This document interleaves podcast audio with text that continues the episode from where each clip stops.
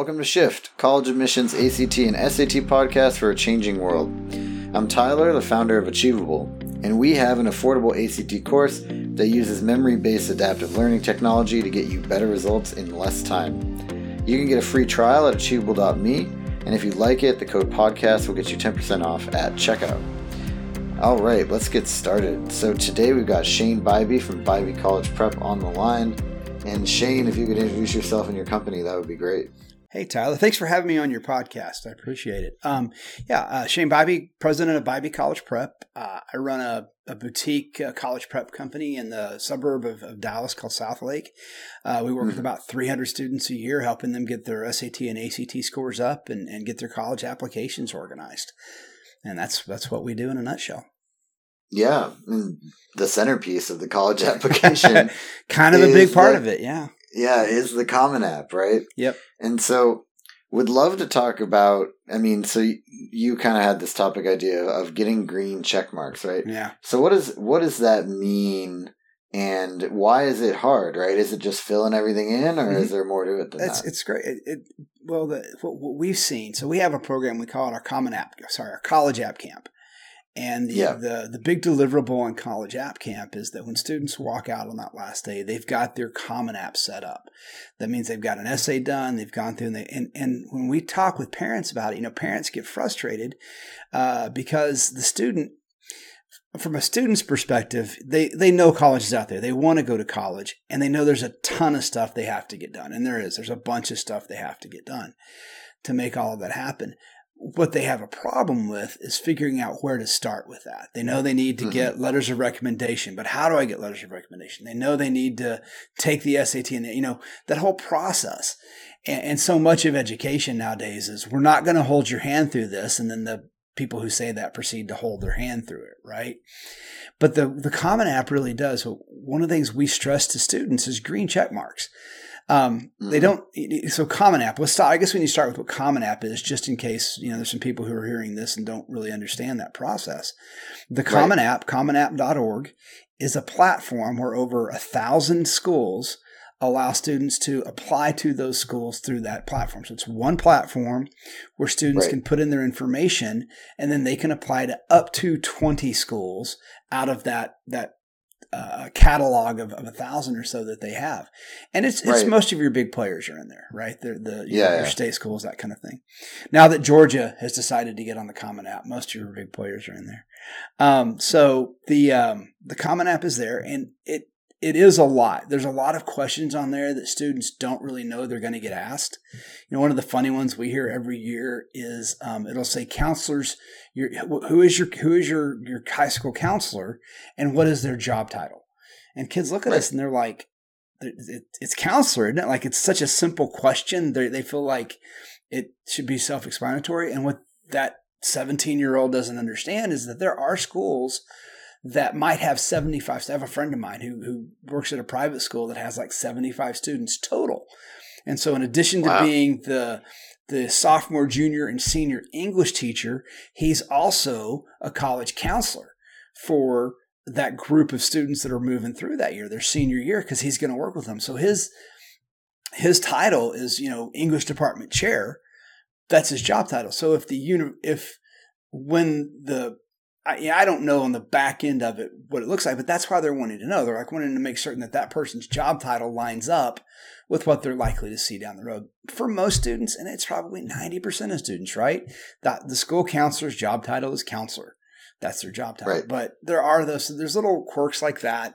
There's other demographic information that universities want to know. They want to know your parents' education level. They want to mm-hmm. know, and that, you know, why do they need to know that? That's for later on.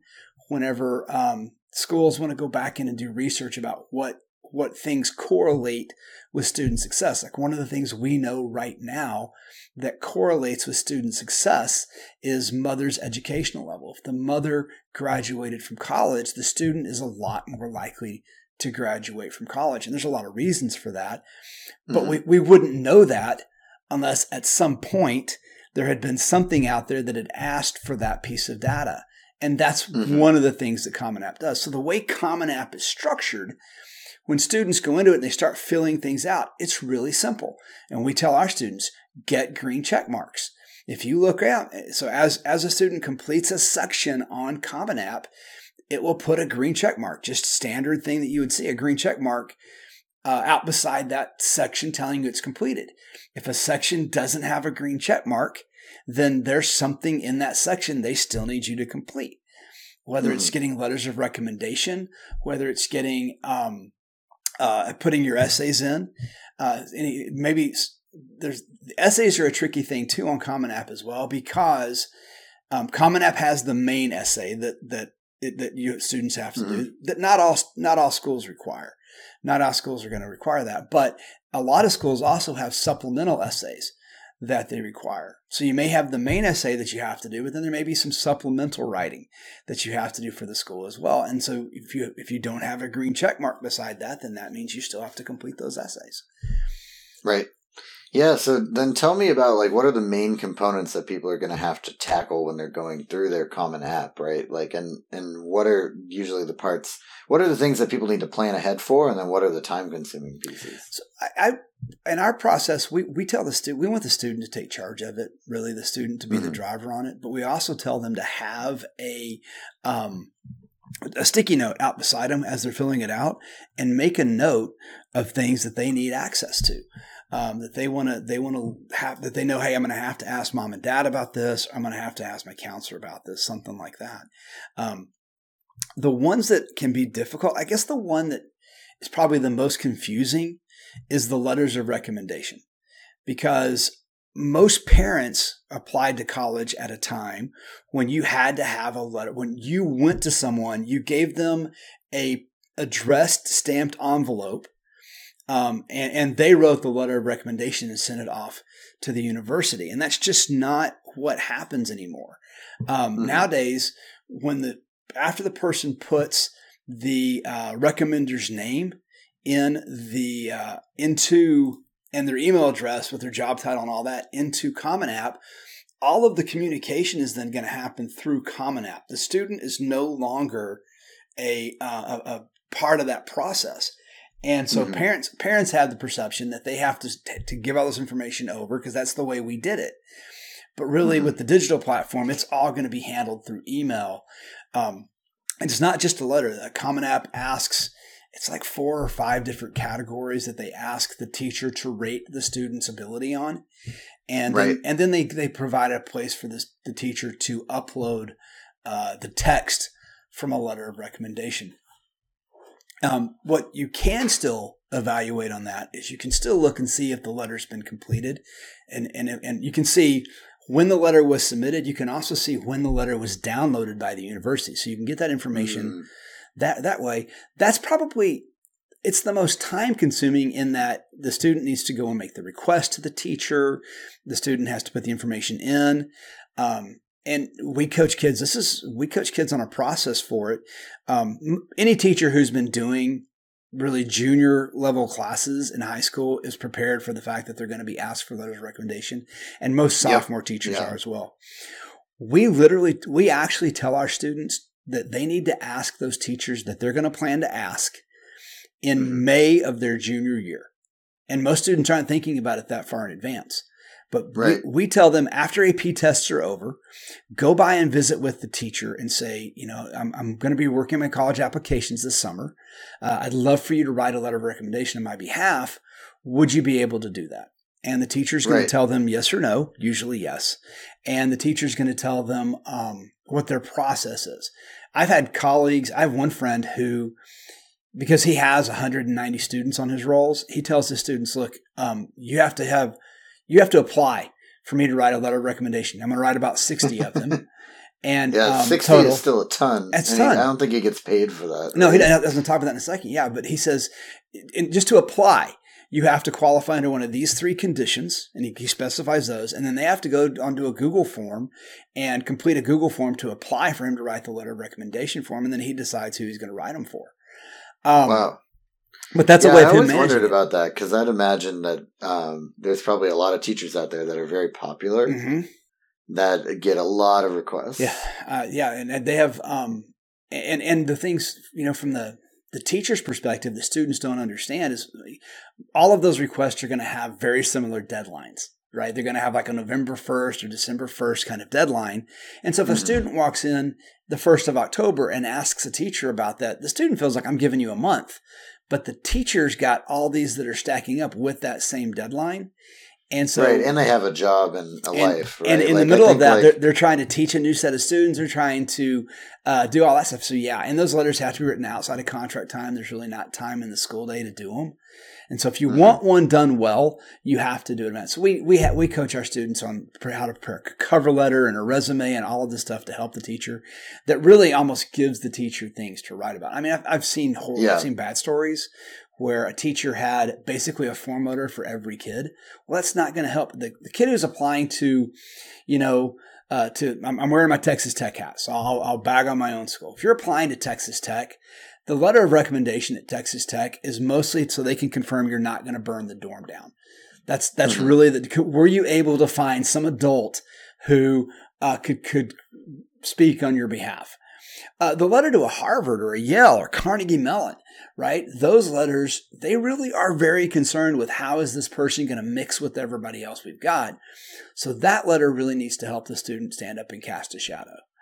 And mm-hmm. um, so thinking about it that way. So that's probably, as far as time consuming, it's going to take the longest, largely because the student has no control over it. Other right. things are just tedious. Uh, having to go in, man, probably the most tedious element is uh, recording extracurricular activities, because you can mm-hmm. record up to, um, uh, I think it's ten or fifteen extra. I think it's ten. Yeah, I think it's like at least ten. Yeah, and but they don't want to know just like what you did and a little description of it. They want to know how many hours a week was it, how many hours total was it, those kinds mm-hmm. of things, and and so kids have to go through and calculate that. Again, the good thing about the Common App is you typically just have to do that once. And that's why when we have a student who can apply via Common App, we encourage them to do so. Um, right. Schools actually sign a commitment that they will not give a preference over one an application from one platform over another as a part of it. So right. they're not going to say, oh, well, you applied to Common App and we'd prefer you to use our own application, that kind of stuff. Um, I did read some data. I've got to go through yeah, Common no, App. There's no real like incentive for them to do that either, right? Because no. the whole thing with Common App is it's just making it easier for people to apply to your exactly. school, mm-hmm. which is what you want. Yep. So yeah, and and I, I just Common App just dumped some data last week. I need to go back through and read through, but that one of their sales pitches to universities is I want to say it's like a fourteen percent increase that their members. The first year after they join Common App, see like a fourteen percent increase in the numbers of applications that they receive. So right. being on the platform definitely moves up the number of applications. Um, so yeah, there's a lot of incentive for colleges to do it. And it's they, they, they're growing by one hundred or so every year. Um, and then it's, yeah. it, does, it makes it easier because you have to put the demographic stuff in once. yeah, yeah. And you, you only have to put the, the information in once. The demographic stuff is the most tedious. Uh, and, and there's mm-hmm. other things in it. Like they they – They want to know, uh, Apply Texas did this. I think Common App still does it, that they want to know like your parents' education level, like I said earlier about the demographic mm-hmm. stuff. And a lot of times kids have never really thought of, I think my mom has a master's degree, but you know, the average, really and truly, the average sixteen year old, seventeen year old, when you say they have a master's degree, the kid, the average kid doesn't actually know what that means. There's plenty of kids that do. Mm-hmm. So don't get me wrong. There's plenty of kids that understand that you go and you get a bachelor's degree. And then after that, you attend grad school and get a master's degree. And then you might work toward a doctorate. Plenty of kids do get that. But on average, the average kid doesn't really think, haven't really thought that through and what that means. Right. So they'll, they'll kind of assume, yeah, I think they have this, or I think they have that.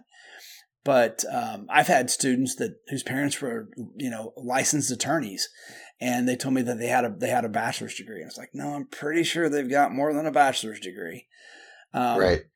So uh, yeah, it's it's it's it's it's actually kind of cool because it does spark that conversation with parents, mm-hmm. you know, about what what do you have, what degrees do you have, and then we have we work with a lot of students whose parents were educated overseas, and so we have a mm-hmm. conversation about that too, that, that what the differences in the educational system.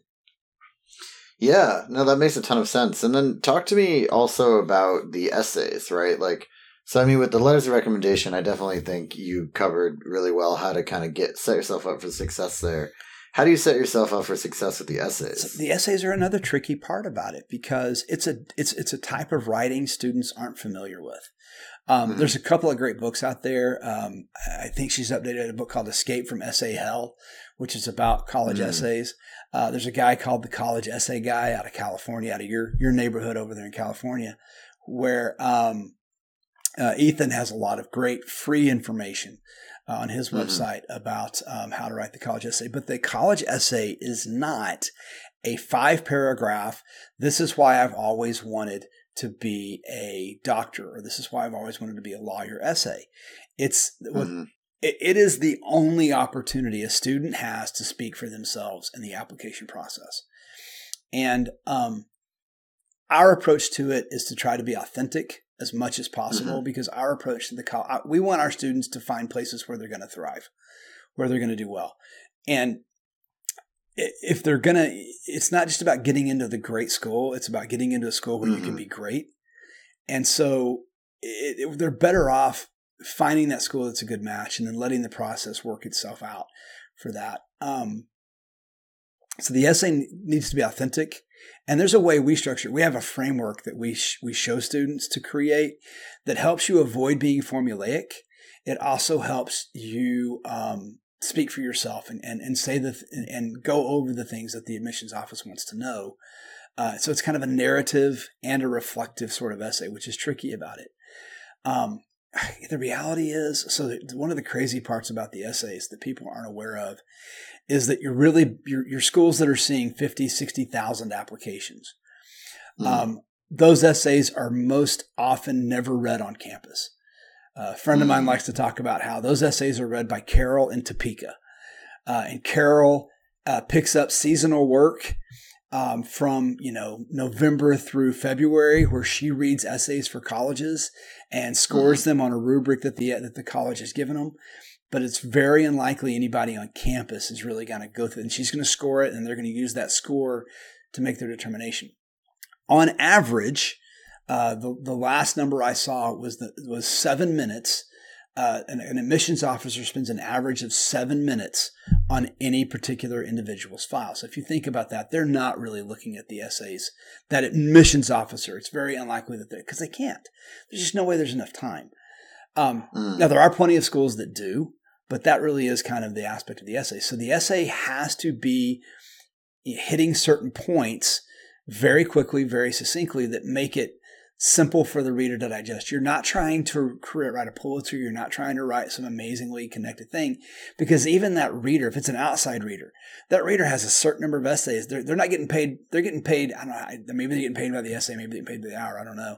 But they're getting paid to complete a certain number of essays, a certain catalog of essays. And so they're trying to get through those. And uh, it, it, a lot of students will walk in thinking, oh, I've got to tell this compelling story about what makes me unusual. And you don't. You just have to tell the story about what makes you, you. That's it. You are who you are. And we've given you this recipe for college success that everybody follows the same recipe, and, and then, and then demanded that you do things that make you unique, but you've done everything the same way everyone else has done them. So they know that. What they're looking for is, can you communicate? Can you be coherent in an essay? And that's where students get bogged down. They think that this essay has to be, they, they almost put too much pressure on themselves about the essay. Uh, and right. so, again, we have a process where we we work with them of just, we saw it a lot this last summer, more than we have in the past, which I think it is somewhat COVID related, that um, the kids are kind of, they they've, let's face it, the, the school year twenty twenty, twenty-one, uh, students copy and pasted their way through school that year, because school was online, because all the tests were open notes. And so my group of kids that went through last summer came through that without really having to write an essay on their own. And they were really afraid to do it. So but get, getting them just to get ideas on the page and understand that most of writing is editing, that right. most of what you're going to do is fix what you wrote, but let's get the ideas on the page that we can start working with. It has been really one of the big challenges for kids. Because they think they think that they just have to throw it up and it has to be perfect the first time they put it on the page, and it's not even going to be close. Right.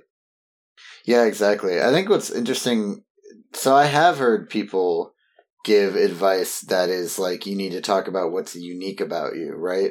So I'm curious what sort of where, where you think the distinction is, right? Because between, you know, oh, I'm, you know, the the most, the biggest frog expert in, in Dallas area versus like, uh, you know, what makes you you, right? Because yeah. what makes you you is what makes you unique kind of too. So it's a, yeah. where's the balance there? It, there's a balance. And and you don't have to come up, like, we'll, we'll talk about, uh, one of my good friends, he, he says, had a kid who was saying, um, they want, the kid wanted to write about his, uh, why he always wanted to be a doctor.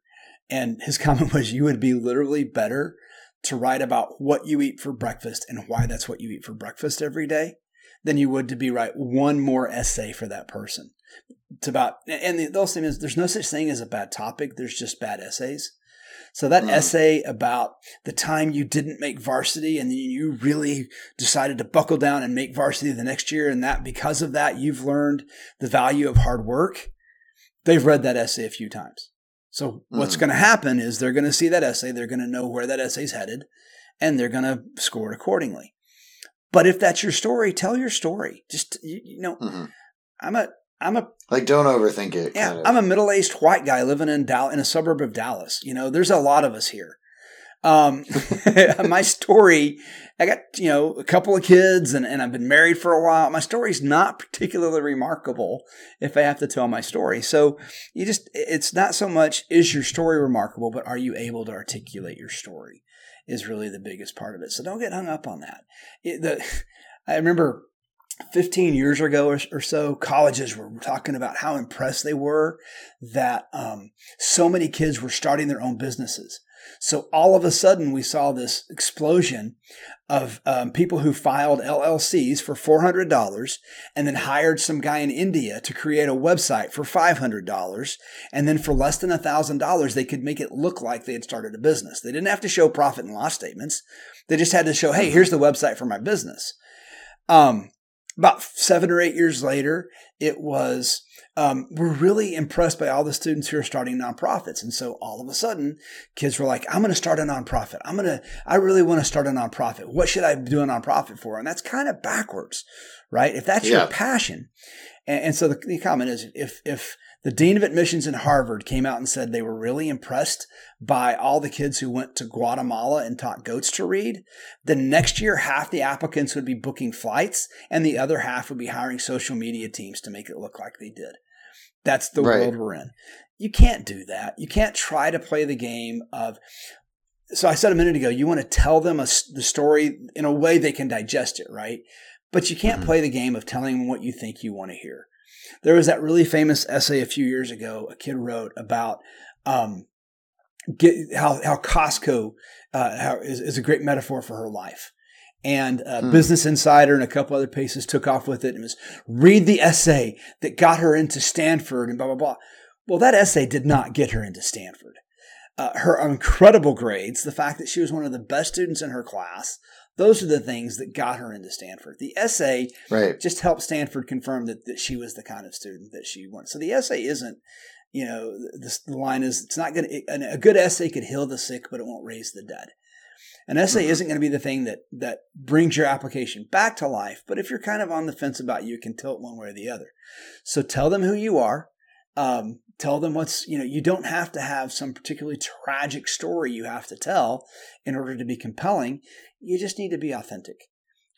Right. And I, I, I have heard good examples. Like you said, oh, I need to start a nonprofit because the Harvard guy said that that's impressive. And that's backwards, right? And yeah. I, I agree with that. I think that there's a way to do that forwards, though, where if there is something you actually come across or care about mm-hmm. and you feel compelled to do something about it or start a company or a nonprofit or even just volunteering for it without a particular structure, that's all well and good, and that's all great to talk about. It's just when you come at it from the goal first, it's mm-hmm. not very genuine. Yeah, that's we stress that a lot to kids. A parent will be like, well, what extracurriculars should they be doing? And I'm like, well, what do you love to do? That that needs to be your guiding thing. It's if, if we're going to make this authentic, let's figure out. Now, that's not something you can start doing the summer before your senior year when you're getting ready to write your applications, right? Um, and, you know, uh, the application to Harvard starts in like eighth grade. Uh, it's based mm-hmm. on what students are now. It's not to say I don't have students that that apply to Harvard in eleventh grade and get in, but really, I mean, to to have that. It's kind more of like that for a lot yeah. of people. It is like that, yeah.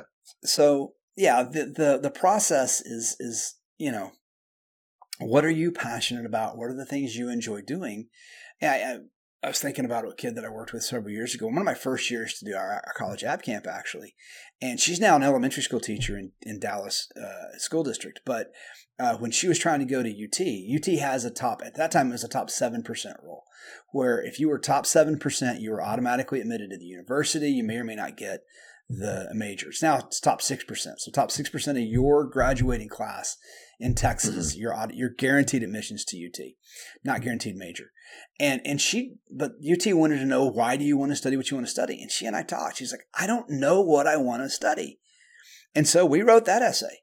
We we helped. Right. I, I helped her. I was like, well, why not write that? Why not work? I say we wrote that. It's a bad way to say it, but uh, why not work on that essay from that perspective? So she and I talked about, you know, okay, you don't know what you want to do, and you know you don't know what you want to do. What have you done to prepare for that? What? And so she was able to tell that story. Um, mm-hmm. And she got into U T, and uh, she was not a top seven percent kid. She was outside the top seven percent. She had solid S A T scores, but not huge. But the essay at least didn't keep her from getting into U T, if you see what I'm saying. Yeah. So, I mean, just write authentically about who you are and, and why you want to do what you want to do and what the prompt is. And there's plenty of great resources. Like I talked about Ethan and, and, and Essay Hell. There's good essay, good, good books out there you can see about how to do it. Uh, we actually do a free uh, course in, in a couple of different high schools where we go in um, in that dead time after A P tests are over, and we spend a couple of hours uh, up at the high school helping seniors with like, like helping rising, helping juniors at the end of the year. Like here's here's how to structure this essay, um, right? And, and and that kind of stuff. It's it's it's a way to do it. Just be authentic about who you are. But it is it's probably on the Common App. Back to that green check mark. It is probably the most daunting thing. Um, really, because it's the first time kids are going to write and not know who's going to read the essay. For mm-hmm. most kids, they have no clue who's actually going to read this essay down the road. And you know, before then, it's, the whole saying is when a when a when you when the student writes for the world, he wants it to be good. When he writes for his teacher, he wants it to be good enough. And mm-hmm. and that's different, you know. So there's a lot of pressure on him to do it. But essay, letters of yeah. recommendation, those essay is the most daunting by far. Demographic mm-hmm. stuff is just tedious. And then letters of recommendation mm-hmm. that you just don't have a lot of control over. Right. And any other pieces of the Common App you wanted to highlight today, or is that kind of covering That's, most of it? Of the Common App itself, the other tricky part can be the supplementals, because different universities will have different supplemental essays they have to write. They, they ask you to write. And you have to pay attention to that mm-hmm. as well. Uh, a lot of schools have the why us essay and the, the you know, why do you want to go to our school?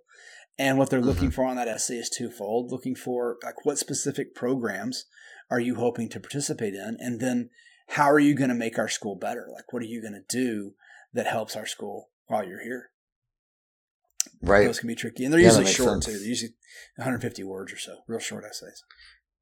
Yeah. And short can sometimes be harder, but I also think that, um, you know, at least, at least, you know, the key things to highlight in there mm-hmm. are, are going to take up the majority of the space. Right. So it's like, why this school? Why, you know, what are you going to do when you get here? Things like that, I think, is really, you know, make sure you touch on those key points. It's how, how, are, how are we going to make you better, but how are you also going to make us better? Exactly. Great. Well, thanks so much. This has been Shift, a college admissions podcast for a changing world, hosted by Tyler from Achievable with Shane Bybee from Bybee College Prep. And you can get a free trial of Achievable's A C T course for free by visiting achievable dot me. And if you like it, use the code podcast to save ten percent.